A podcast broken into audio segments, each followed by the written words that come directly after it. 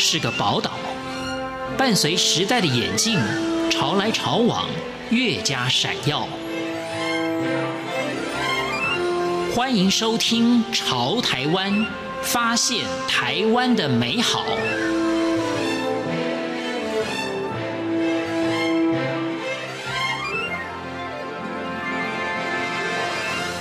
听众朋友，大家好，欢迎收听今天的《潮台湾》，我是贤琴。从早期引进翻译的绘本，到台湾本土童书作家的崛起，台湾绘本市场百花齐放，各式各样的题材滋养了孩子的心灵，也奠定了孩子阅读的基础。今天《潮台湾》节目，童书作家年望凡将分享个人童书创作之路。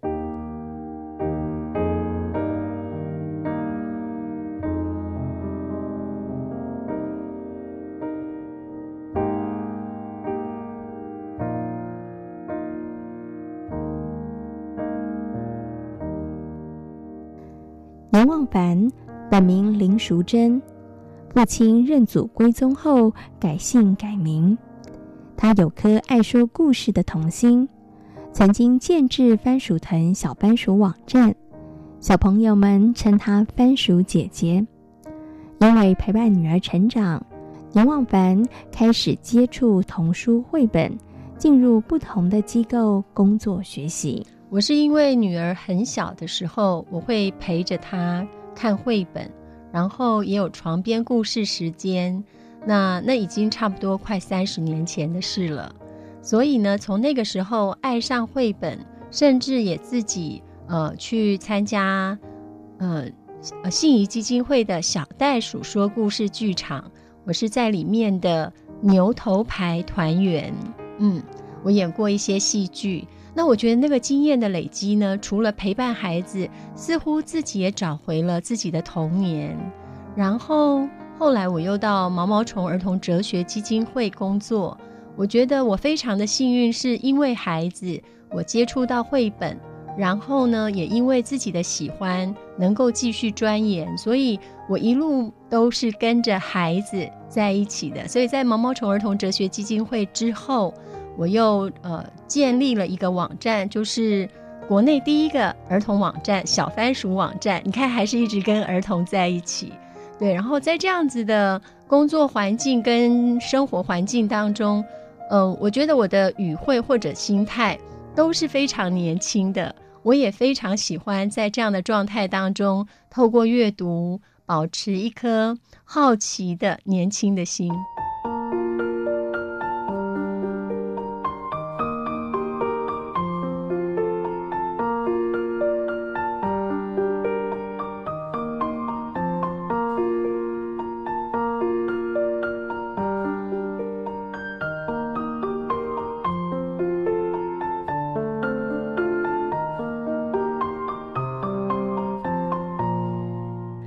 年望凡长期致力于教育、儿童网站建制与儿童阅读推广工作，参与的动画制作与故事配音作品超过300部。网站代表作品有番薯藤小番薯、文化部儿童文化馆以及台北市教育入口网等。多年下来，阅读绘本已经成为年望凡生活的日常。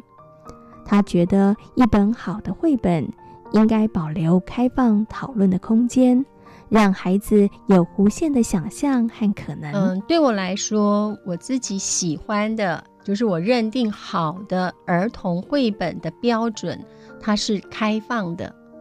所谓的开放，就是它不是给一个标准的唯一的或者是命令式的答案，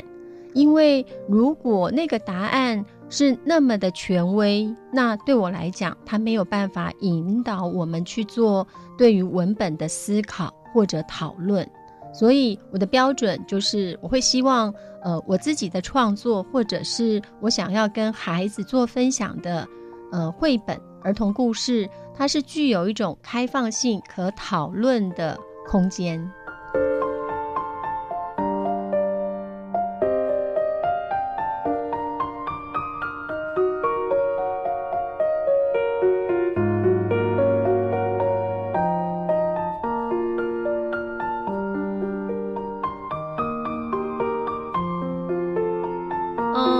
小时候是喜欢留长头发，但是长发公主的故事呢，我小时候听的感觉跟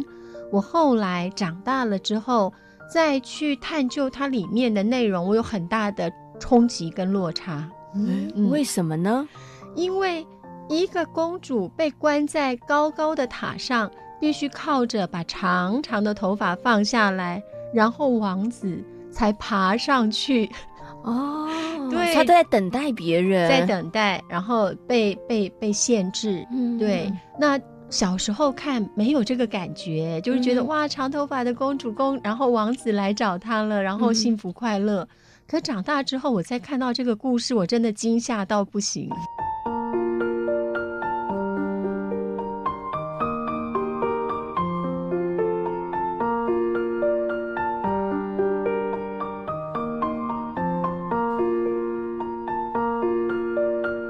早在20几年前，阎王版就参与信义基金会幼儿文学作品的甄选。他说，每个人都有创作的想望。从2017年开始，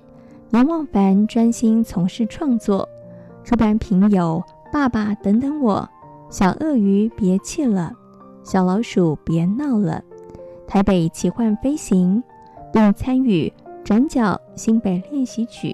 启程云游新北、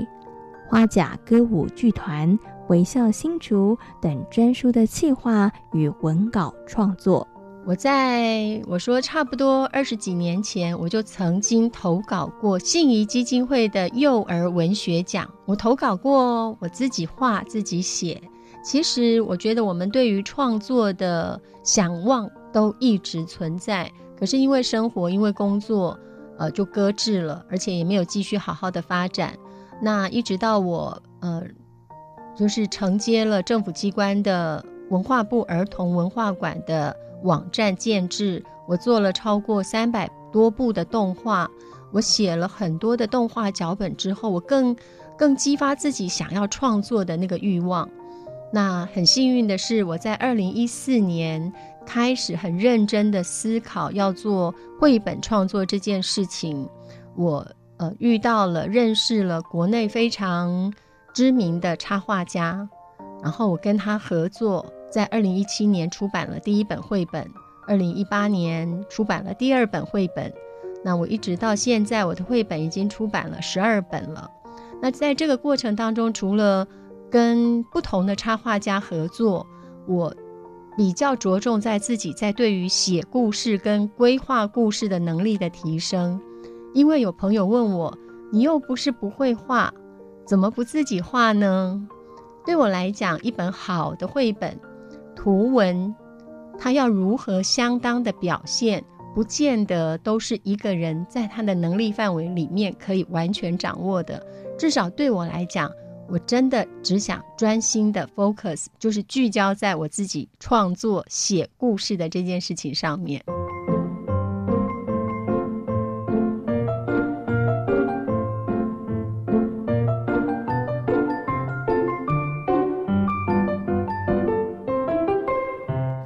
从地方特色到孩子生活日常，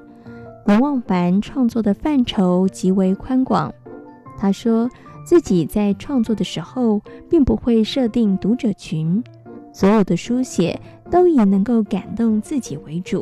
我并没有一开始在创作的时候就设定我的读者年龄层是落在哪边。我觉得创作最初就是可以感动自己，自己喜欢。那个感动自己会来自于自己生活的观察、经验的触动。然后他要如何透过画面表现，这是很重要。他能不能发展成为绘本，很重要的一个部分。因为它不是长篇大论，不是5000字、8000字的那样子的文章来做表现。所以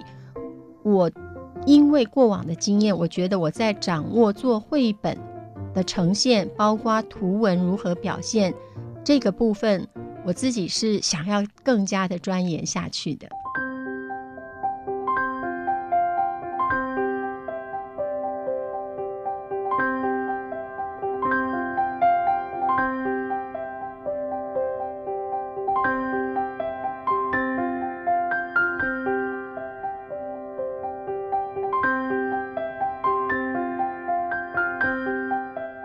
除了创作故事，阎望凡也喜欢化身为番薯姐姐，和孩子们说故事。从第一线接触，也可以更了解孩子们想什么，关心什么。因为我的绘本创作阅读对象基本上还是以儿童为主，当然没有限定几岁到几岁的儿童，但是如果我可以更贴近他们的想法，所以呢，在故事现场，我透过不断的在故事现场对孩子说故事，我可以透过他们的反应回馈，再去检视我所说的，不单单只是我自己创作的绘本，我可以再去检视什么地方是特别触动孩子的，什么地方他们的反应是特别大的。那因为口语表达它也是一种思想表达的一部分，最后再以文字或图像的方式来做呈现。在说故事的现场，其实虽然只是说故事，可是考虑的对象是听者，写故事的时候一样考虑的对象也是听者，但是都是从自己最初的那个感动触动而来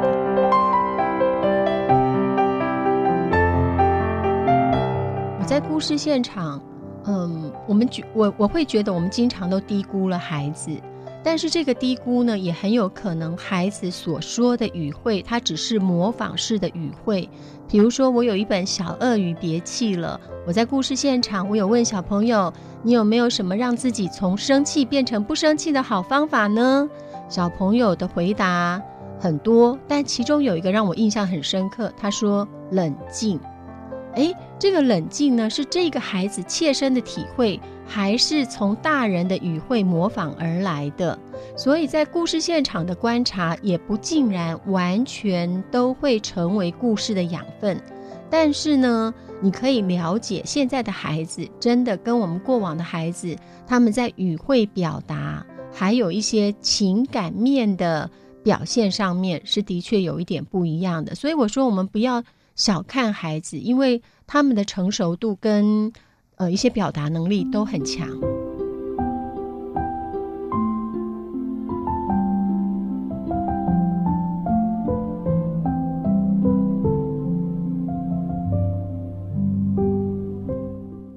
身为童书作家，阎望凡发现台湾家长偏好功能导向的童书，但台湾童书出版市场仍有五花八门的题材，从生活、环保、历史到本土文化，内容包罗万象。一般我们观察到家长怎么帮孩子选书，会比较功能导向，就是这本书如果教会我的孩子